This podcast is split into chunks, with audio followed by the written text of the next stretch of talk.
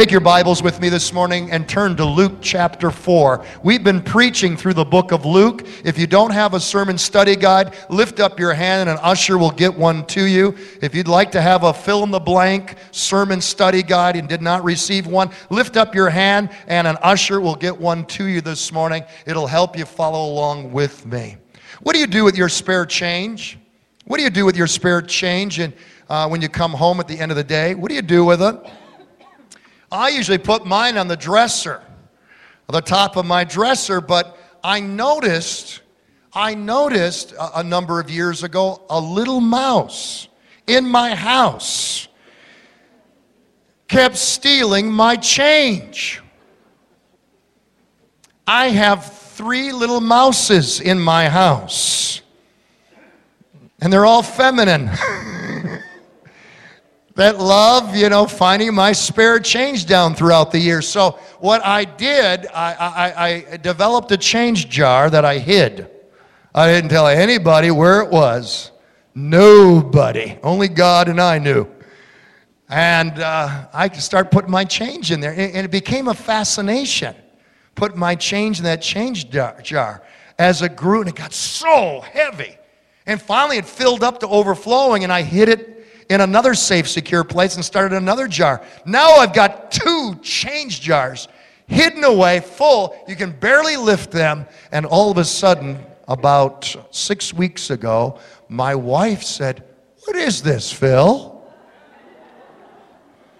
So heavy, I had to bring them on down and show her. And I said, "Well, I've been collecting change because seemingly a mouse in the house keeps stealing my money, my change." And it's not that, you know, I need to save change. I'm just fascinated by how much will it amount to. And I've looked forward to the day when I can roll it all up, count it, and find out how much I collected over the years, you know, in spare change.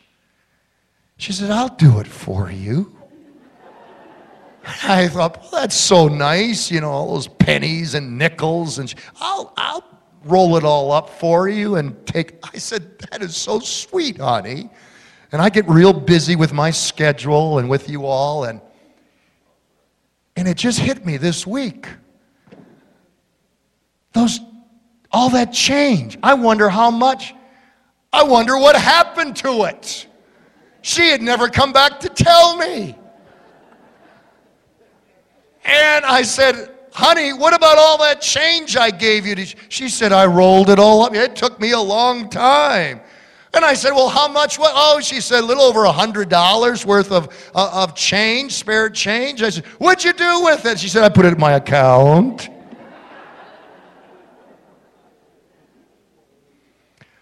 Don't have to raise your hand. You don't have to raise your hand. You don't have to raise your hand.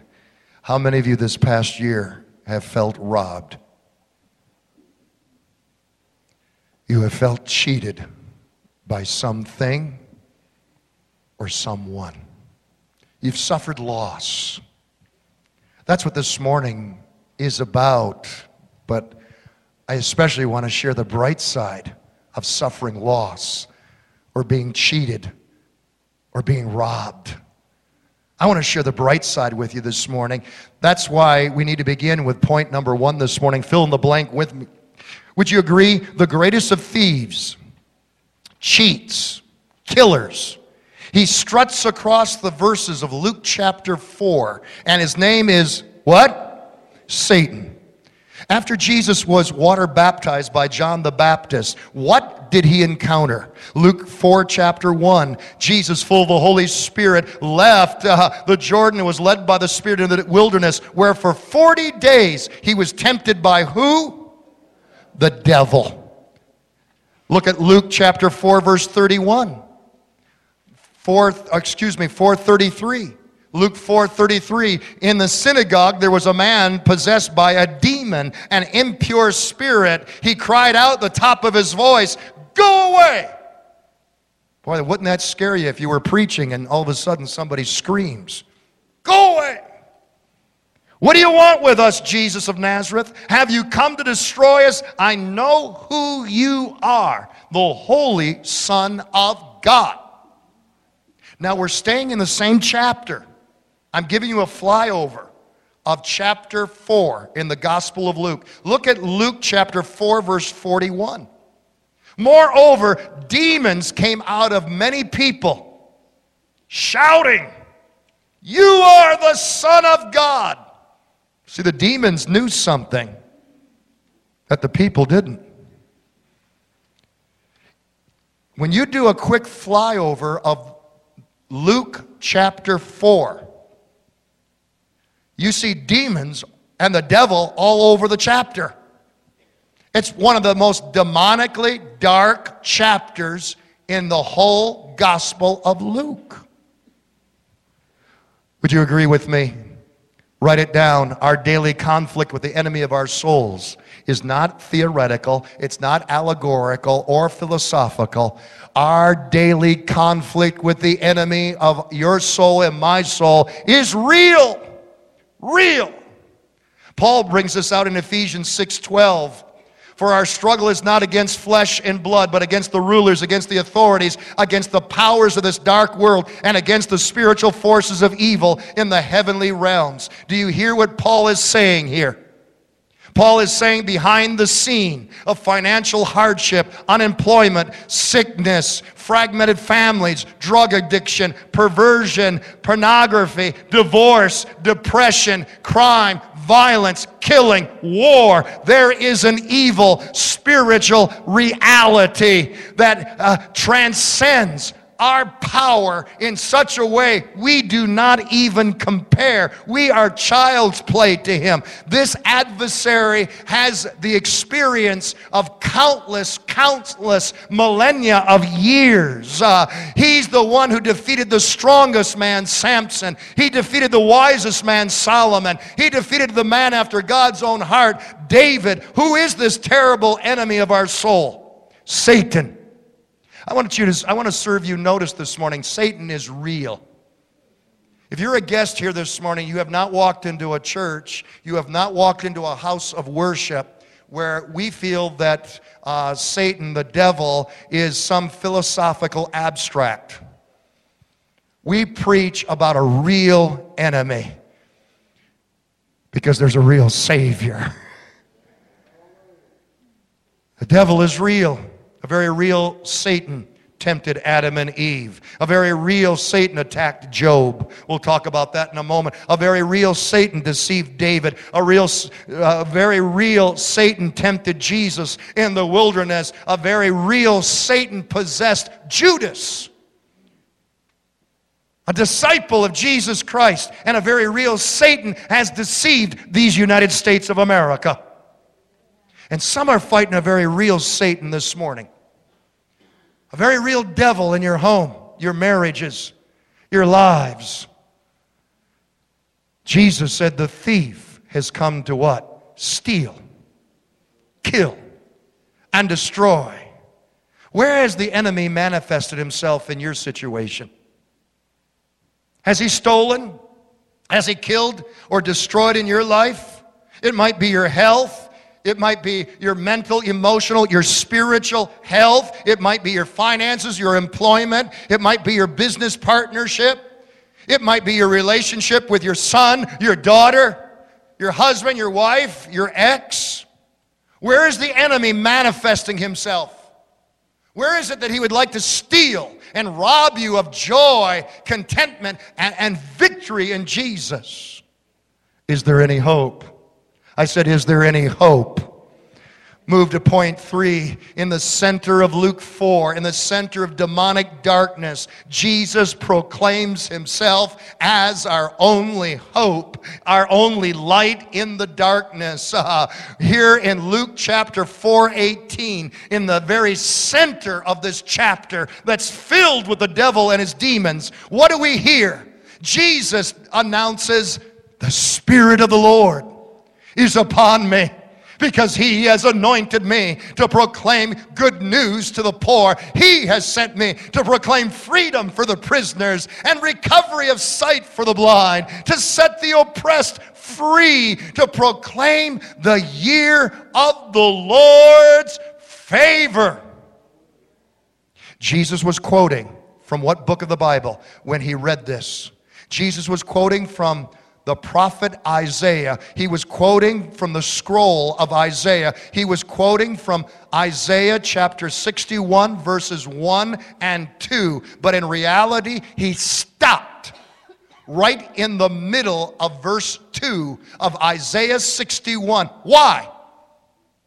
Right after Luke's version in verse 19, right after proclaim the year of the Lord's favor is the day of the Lord's vengeance. Jesus eliminated that. Because in his first coming, he's come as Savior. In his first coming, he's come as healer and deliverer. In his first coming, he's come as Prince of Peace. He's come, hallelujah, to set the captive free. It's not a time of vengeance, it's a time of favor. The first coming is the one of him coming as Savior. The next time he comes as Judge, King of Kings, and Lord of Lords. That means that today, we need to realize his favor. Don't wait for judgment. Enjoy salvation and favor. After he read the scroll of Isaiah, Luke 4:20 declares, then he rolled up the scroll. He gave it back to the attendant. He sat down. The eyes of everyone in the synagogue were fastened on him. He began by saying to them, today this scripture is fulfilled in your hearing.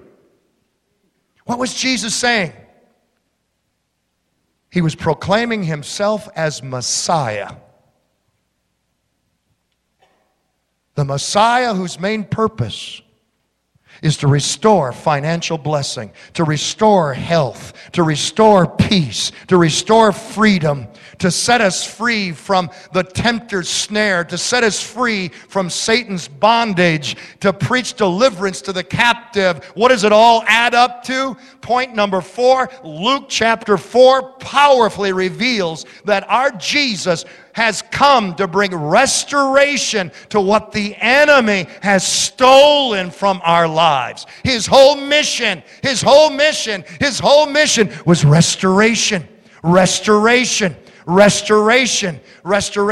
of the natural, restoration of the spiritual. Our Lord is a Lord of restoration. Hallelujah. He wants to restore everything that's been stolen from you. He wants to restore your joy, your peace. He wants to restore your family back to you. He wants to restore back to you your peace, your marriage. Joel chapter 2:25, and I will restore to you the years that the locust hath eaten. My dad preached a Sunday night message at Parkdale Assembly of God in Livonia, Michigan. I was a teenager. Church was at Plymouth and Levan Road. After a hard day working for the Lord, Dad came out. The family came out. We were the last ones to leave the building, and we discovered all the tires of my dad's car were flat.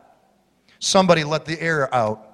We got home and found out that our home had been robbed, ransacked, vandalized. My sister's room was especially, I'll tell you, ransacked. The police said the guy was probably looking for drugs. They didn't touch. My bedroom was the only place in the house that wasn't touched. The only thing we can figure out, it's not because I was more holy, because I had a pet snake in there, Mr. Slithers. Eventually, we got some of the items back. But they were not in the same shape as we had known them before. Some were scratched, some were dented, some things didn't even work. When God restores back to you what you used to have, when God restores back the blessings, when God especially restores back lost children, lost loved ones, when God restores back to you what you had lost, hear me in this. He not only gives you back what you had, he gives it back better. There is a principle within God's Word. I said there is a restoration principle within God's Word that I want you to understand this morning. In one part of the Old Testament, thieves were commanded by God to restore back to those that they had stolen from 7 times. They were to perform a 7 times restitution. In the New Testament, we read of Zacchaeus, who understood the restitution principle and said, if I am unaware and I mistakenly collect too much taxes, I will restore back to the person 4 times what I have taken. At the very least, the principle of restitution or the principle of restoration in God's Word is double blessing. Double blessing. In the same chapter that Jesus read from the same scroll that Jesus read from, in Isaiah chapter 61, what do we read? The Lord says, I will pay you back double for all the unfair things that have happened. We're talking about God's restoration plan for His children, for His people. This was the story of Job. I said this was the story of God's man Job. Do you understand that the book of Job was the first book ever written in the whole Bible? It was written before Genesis. It's the most ancient book in the Bible. Job was the most prosperous, wealthiest man of his day. I always think of him as a big John Wayne cattleman. He owned all kinds of herds and cattles. I mean, we're talking McClintock here. By the way, one of my favorite movies. McClintock, the Duke, John Wayne type. Right from the first verse of the Bible, though, the Bible says that Job was blameless, righteous before God. He loved God. He walked righteously with God. He was the Bill Gates of his day. And then Satan struck his finances. He lost all of his business. He lost all of his finances.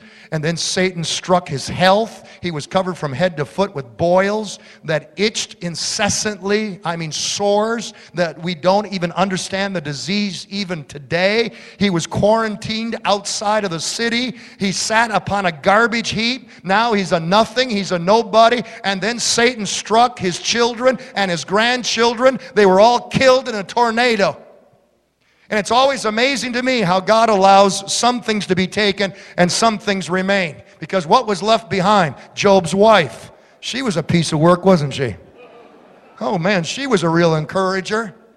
She comes up to Job on the garbage heap and she says to Job, why don't you curse God and die? Boy, you talk about a prayer partner.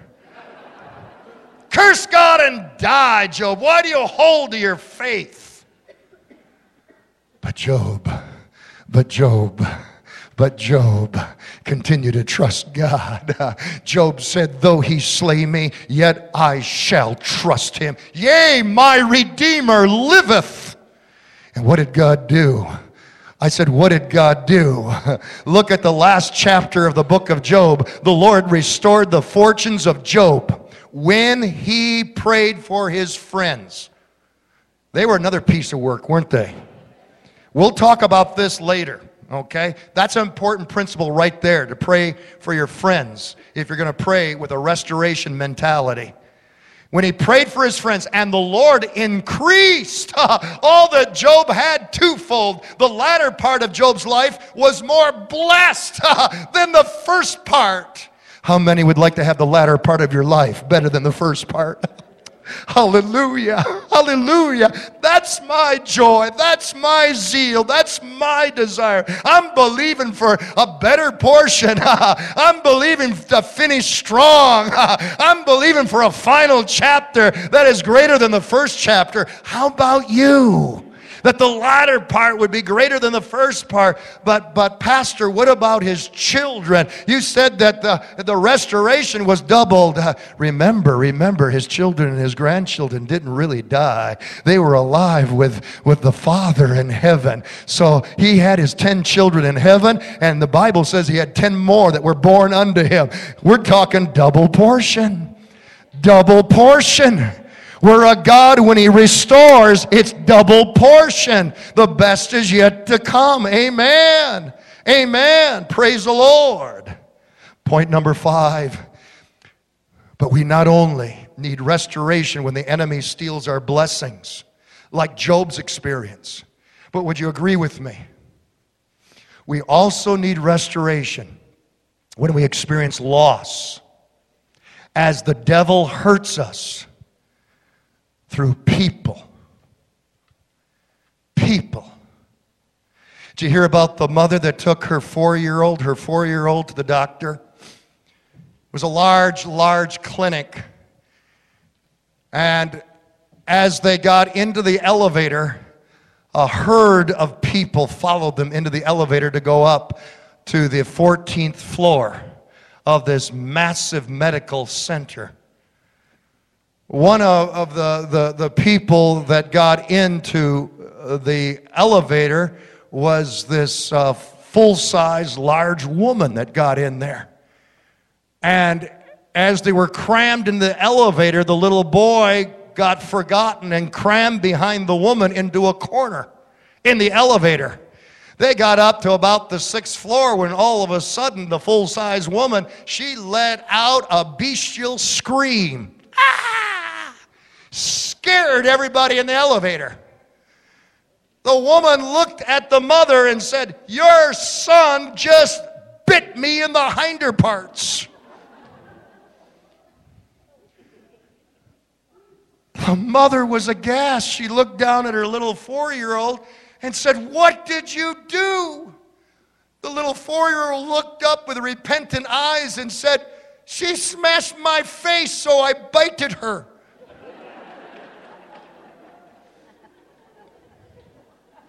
Would you agree with me that people are biting people all the time? People are notorious joy stealers. Job suffered loss as things were taken away from him. Satan worked through things. But Satan also works through people. People are the enemy's most favorite instruments of delivery of his attack. Have you ever blessed someone only to have them reject you or mistreat you? Every parent that has invested love, energy, time, labor, finances into lovingly raising a child, only to have that child shake their fist at them in rebellion and rejection, knows what I'm talking about. Every spouse who has faithfully been committed to their wife or husband and poured love into them, only to have that spouse end up into an adulterous affair or end up divorcing them, knows. You know what I'm talking about. Everyone who's ever blessed a loved one, how many of you out there, you've blessed a relative, you've blessed a friend, or you've blessed someone here in this church by giving them a hand up financially, or you gave them a loan, or you gave them a car, only to have that one turn their back on you, give you the cold shoulder, or maybe even put a knife in your back. You know what I'm talking about. Every pastor who has ever faithfully preached and ministered and been on call 24/7, been at the hospital, been at the funeral home, has been there to hold their hand, has been there to walk them through a marital difficulty, and only have that one just turncoat on you and leave the church overnight. Excuse me, I'm going through a little catharsis here. You know what I'm talking about.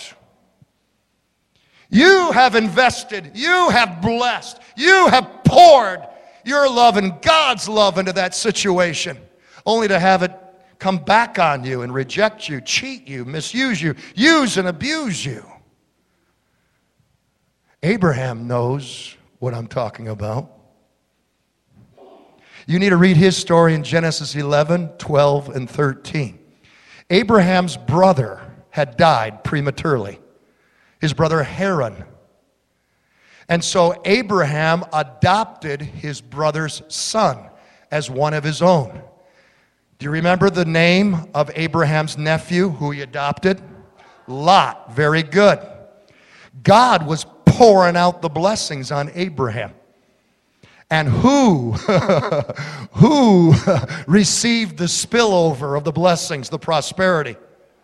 As long as Lot traveled with Uncle Abraham, God just kept blessing and blessing and blessing Lot. The two families, the two households, so increased, the land could not sustain both households.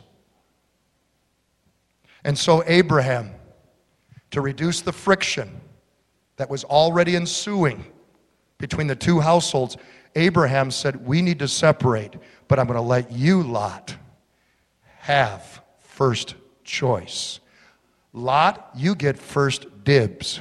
Lot, you get the first opportunity. And so what did Lot do? Lot, who had been so blessed by Uncle Abraham, Lot, who had received the altar of the Lord with Uncle Abraham and all the blessings of God, what did Lot do? Did he say, no, Uncle Abraham, you're my covering, you're my elder, I want to respect you, I want to honor you, you've given me so much. No, with God we can make it together, Uncle Abraham. At the very least, Uncle Abraham, you have first choice. No, Lot didn't do that. Lot lifted up his eyes and looked at the well-watered plain, the valley, the Jordan River Valley. The Bible says that it was so prosperous, it was like the Garden of Eden. The principal city of the Jordan River Valley was what? Sodom, Gomorrah. And the Bible says that's where Lot pitched his tents and his family, his children, as he chose beef over his daughters. And what is Uncle Abraham left with? Uncle Abraham is left with leftovers. I don't know about you men, but I don't enjoy leftovers as much as the real deal. And the leftovers that Abraham had, parched, dry, arid, desert, like land. We're talking about the land of Canaan. Leftovers. But he trusted God. And he had the spirit of reconciliation. He could have become resentful. He could have become bitter. He could have become retaliatory towards his nephew Lot. Look, I've been given the leftover. Doesn't even respect me. He dissed me.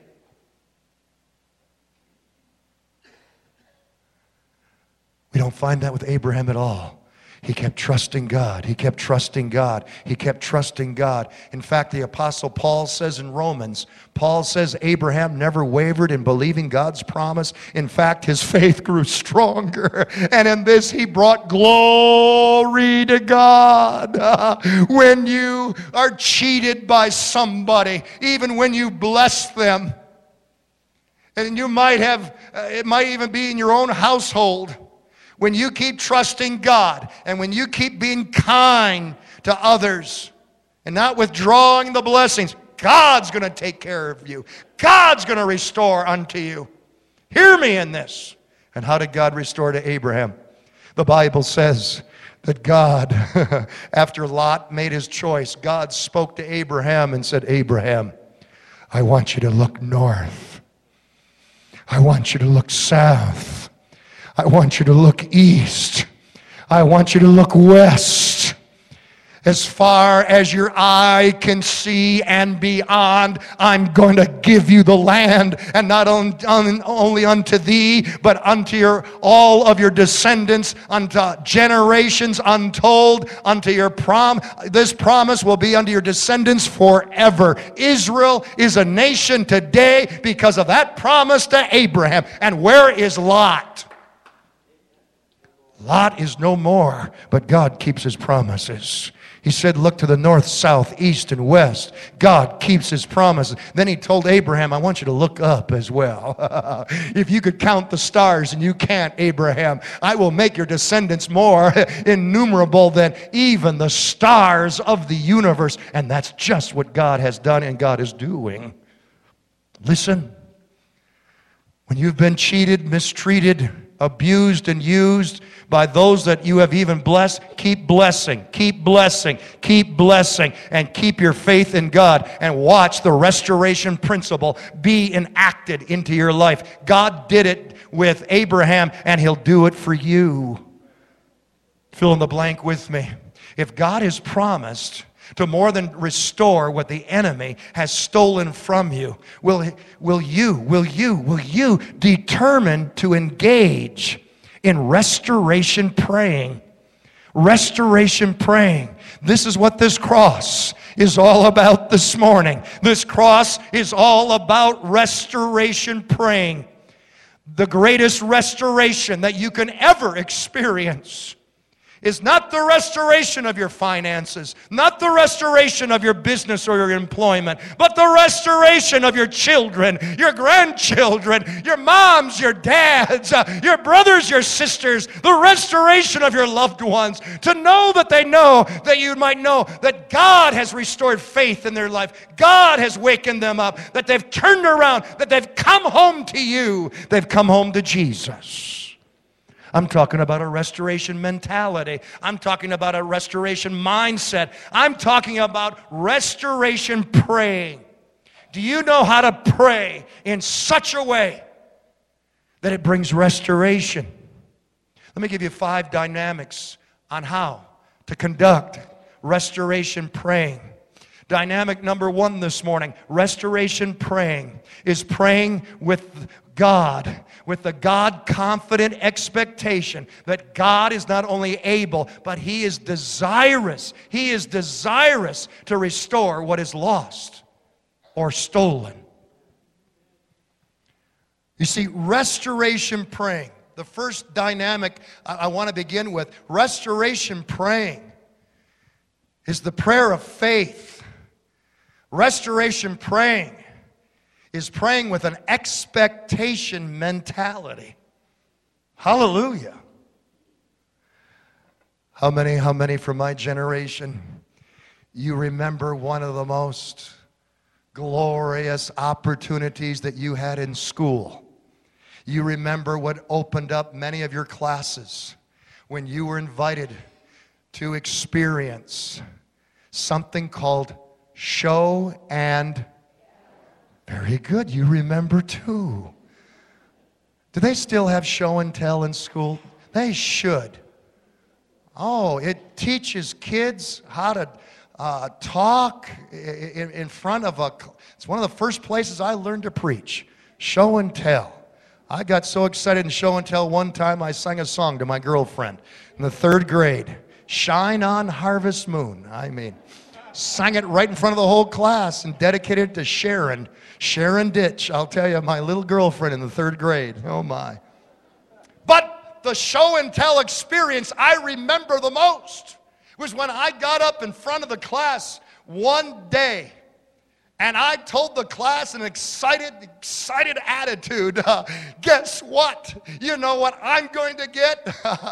My dad has promised me a Stingray bicycle with butterfly handlebars and a white banana seat, and it's going to be gold, and it's going to have these knobby tires on it. I'm talking a Stingray bicycle. My dad has promised it to me. For the next 6 months, that poor class, the only show and tell word that I had, the only word that I had for show and tell was this. Okay, Phil, you can come on up. The poor teacher. My dad has promised me a Stingray bicycle. It has butterfly handlebars, a white banana seat, and knobby tires on it. I'm talking a Stingray bicycle. I'm going to get it. All excited. And guess what? One day I was able to get up at show and tell and say, I got my show and tell experience. I got my show and tell promise. My dad gave me a Stingray bicycle. I got it, and I rode it to school this morning. What am I talking about? I could have used the illustration of Becky's brownies right now. I'm talking about expectation. God invites us to pray in such a way. If you want to enjoy, if you want to engage in restoration praying, you must pray with expectation. You must have a restoration mentality. You must have the mentality, if God said it, I believe it, I receive it, and that settles it. And get all excited about it. You might not see your healing in the natural, but get all excited and begin thanking the Lord for your healing. You might not see your son or your daughter coming to faith yet, but get all excited about it and begin thanking the Lord that it's already a done deal. Have your own show and tell experience in prayer. Amen? Do you hear me what I'm saying? This is not my word only. This is the word of Jesus. Mark 11, verse 24. Jesus said, therefore I tell you, whatever you ask for in prayer, believe that you have received it, and it will be yours. It will be yours. Yours. Yours. This is the type of mindset, the show and tell mindset, the expectation mindset that the Vandenberg family is experiencing right now.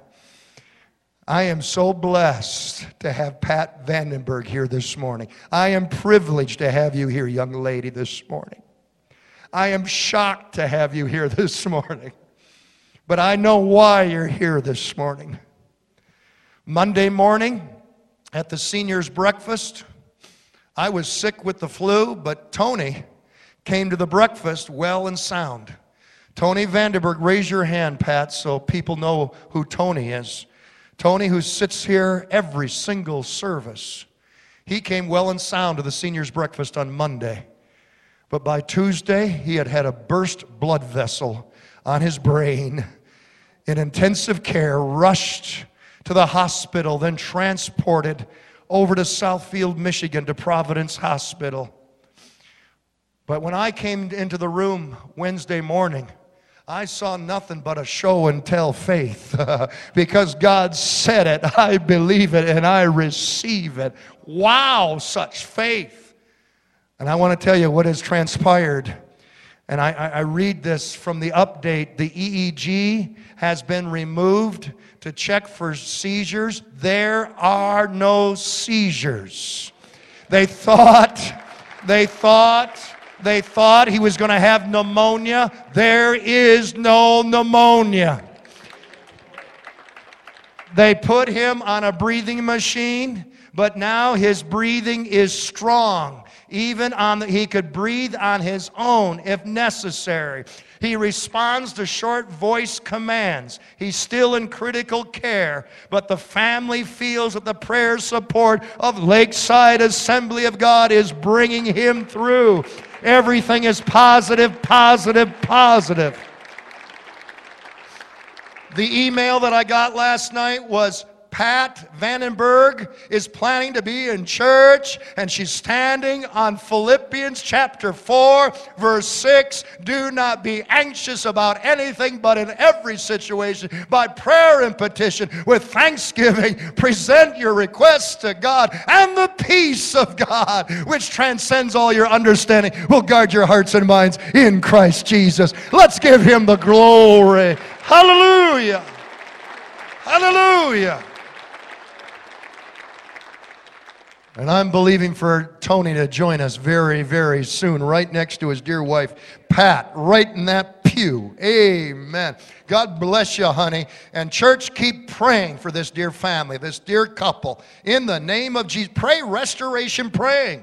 Join with Pat in the restoration mentality. Praise God. Number 2, restoration praying is authoritative praying. Authoritative praying. You must pray with authority. Why?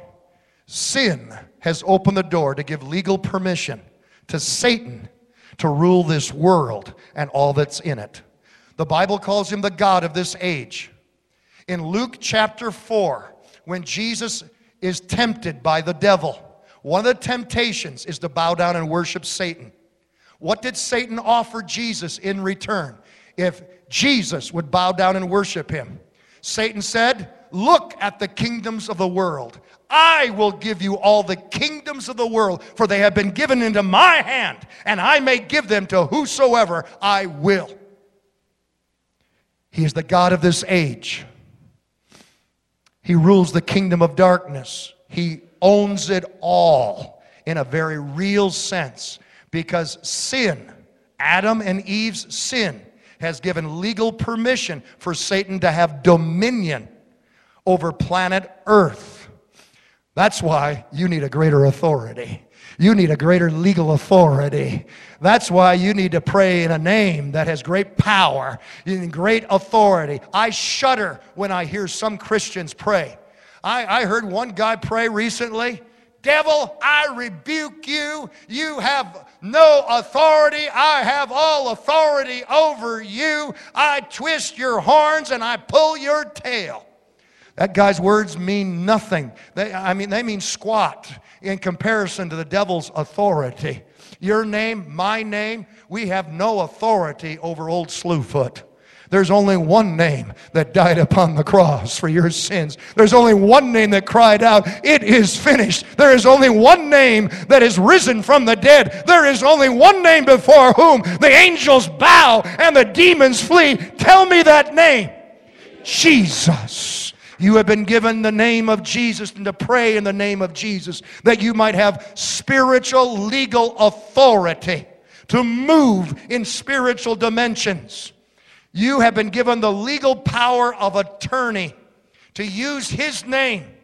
You've been given a blank check to use his name to transact kingdom business on his behalf and for the glory of God. Jesus himself said this. Jesus and John in the Gospel of John said, and I will do whatever you ask in my name, so that the Son may bring glory to the Father. You may ask me for anything in my name, and I will do it. When you pray in the name of Jesus, when you pray in the name of Jesus to restore your loved ones back to the faith, you're praying for mountains to move, strongholds to be pulled down. You're praying for the light to pierce the darkness. You're praying for the power of God to wake them up and to turn them around. You have legal authority in the name of Jesus. Hallelujah. Saints, will you pray in the name of Jesus? Dynamic number 3, restoration praying is praying with a forgiving spirit. A forgiving spirit. I have watched the saints pray in the name of Jesus. I've watched the saints pray with expectation, but I have watched their prayers come to naught because they don't understand this next principle. I haven't put up Christmas lights for about 5 years. I used to put up Christmas lights for the children. But then, thank God, the children got old and left the house. But now I have to put up Christmas lights out in that cold and that snow for the grandchildren. And I couldn't get a string working. So instead of, buying a $3 string of lights, I'm going to be a fix-it man. And I'm standing there in a puddle of water, melted snow, and I said, oh, these two wires need to come together. And I put those two wires together. I had a shocking revelation not to do that standing in water. Go ahead, say it, dummy. I saw you shaking your head. That's okay. Yet, why do you short-circuit your prayer life all the time? By holding resentment against your brother, your sister, your ex. Until there's reconciliation, until you move into a spirit of forgiveness, your prayer life is going to be short-circuited, and there will be no restoration. This is not my word. This is the word of the Lord. And hear the word of the Lord this morning. Back to Mark 11.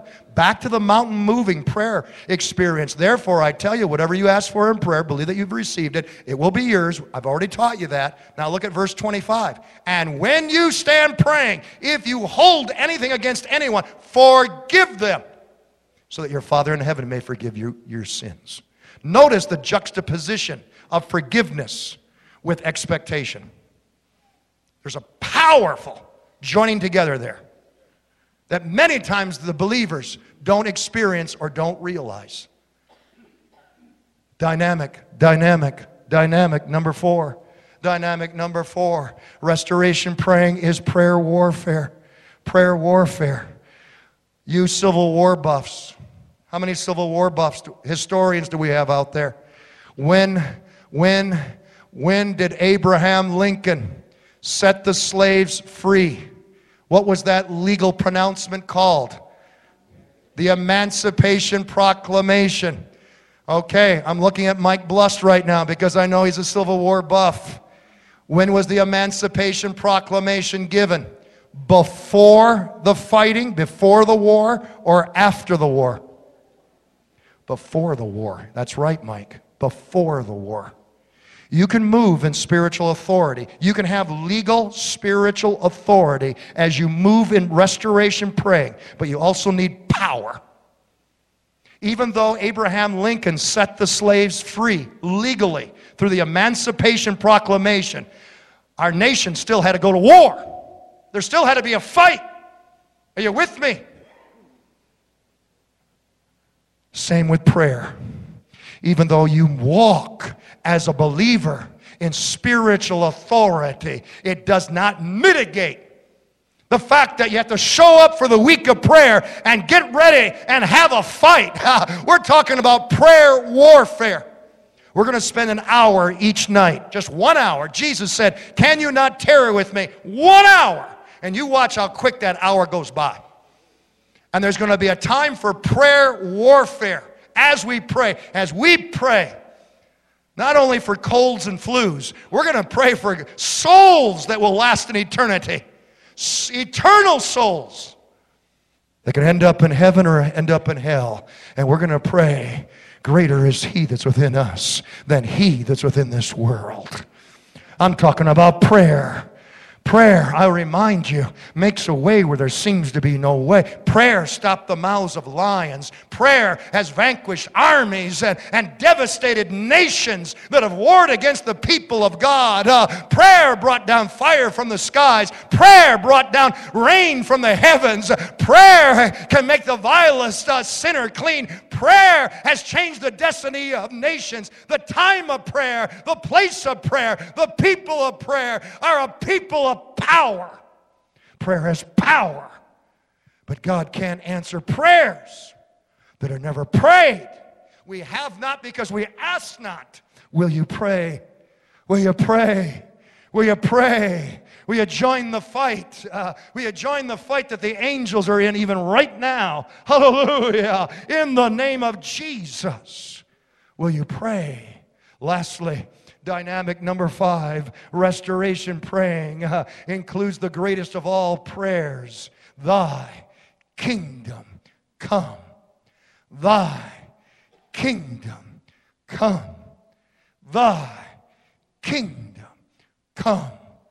Jesus, when his disciples came to him and said, "Lord, teach us to pray. Lord, teach us to pray." Jesus said, "I want you to pray after this manner. Our Father, which art in heaven, hallowed be thy name.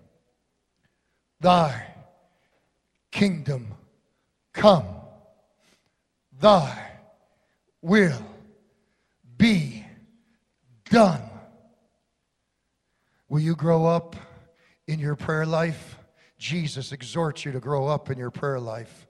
There's nothing wrong in praying for colds, flus. There's nothing wrong for praying for a parking space at the restaurant that you can't wait to get to. I have heard you rustling your papers.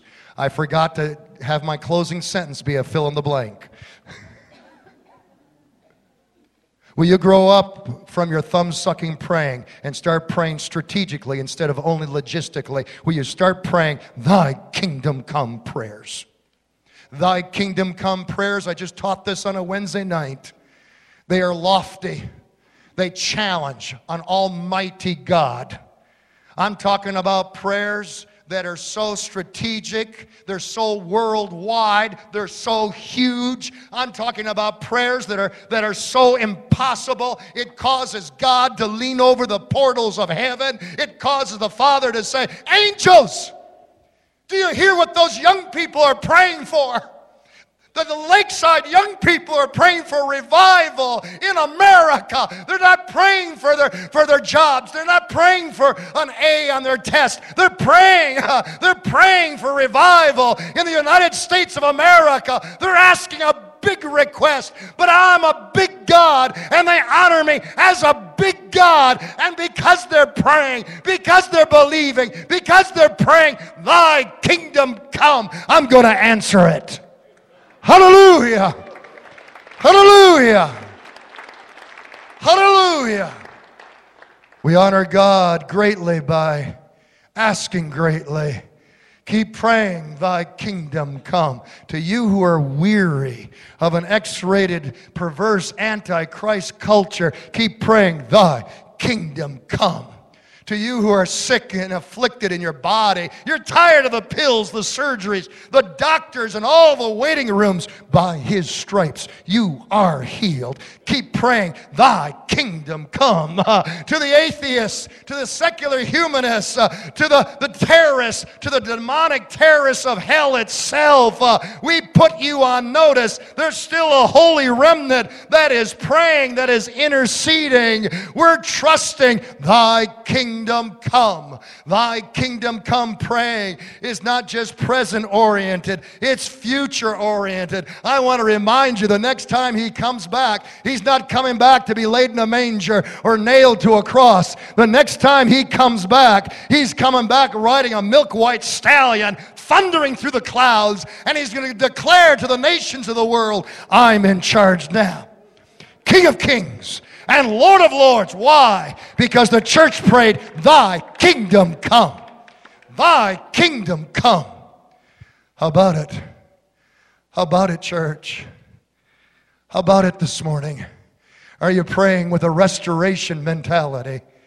Are you praying with expectation? Are you praying, thy kingdom come? The king is going to come because of God's people praying, thy kingdom come. Restore this earth back to our God, our Lord of lords, and our King of kings. How about it? Are you believing for the latter to be greater than the former? Are you going to believe for the latter to receive a double portion? Do you want that in your experience? I don't know about you, but I do. Father, in the name of Jesus, Lord, restore back to moms and dads. Restore back, oh God, to husbands and wives. Restore back to grandpas and grandmas, to sons and daughters, oh God, that which has been stolen from us. The souls of our loved ones.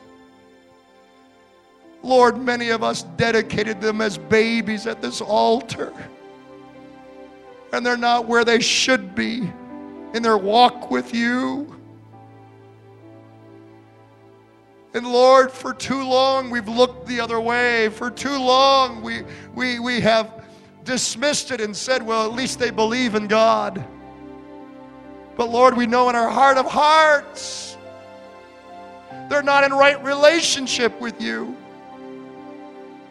Lord, this morning I pray that there will come the spirit of intercession, restoration praying upon this church as never before, and that we would see the family circle complete, and that we would see each loved one restored to the household of faith. As heads are bowed and eyes are closed before I move to the cross of prayer, a cross of intercession and restoration this morning. As heads are bowed and eyes are closed, how many would like to be included in a prayer of salvation, a prayer of restoration this morning? You're not right with God. You're not sure that you have a home in heaven, but you want to be certain. You want to be sure. I'm going to pray a prayer of salvation. Would you like to be included in it? This prayer of salvation will save your soul. It'll make you right with God. It'll give you a home in heaven. Heads are bowed, eyes are closed. No one is looking around this place. Christians are praying. How many? How many will lift up their hand and say, Pastor, include me in a prayer of salvation. Include me in your prayer. Lift up your hand right now if you want to receive that. God bless you. I see that hand. How many more? God bless you. Up on the balcony, I see that. Yes, God bless you. Yes, God bless you. How many more? Up on the balcony. Here on the main floor. Lift it up high that I might see it. God bless you. Yes. How many more? I know that this has been a sermon about prayer this morning. But how about your soul? Are you right with God? Do you want to be right with God? Here's your opportunity. How many more this morning? Lift it up high if you want to be included in this prayer. I don't want to leave anyone out. Okay, let's pray. Lift up those hands again. Lift up those hands again. And I want everyone to pray this prayer with me, especially those with their hands lifted up. Put your heart into what we're about to pray. Are you ready? Dear Jesus, I confess I am a sinner, but Jesus, you're my Savior. Save me from my sins. I believe you died for me, and I believe you rose from the dead with resurrection life. I want that life, Jesus. A new life, a changed life. Thank you, Jesus, for hearing me, for changing me, for giving me a home in heaven. I thank you, Jesus, that I am saved. In the name of Jesus, I pray it. Amen and amen.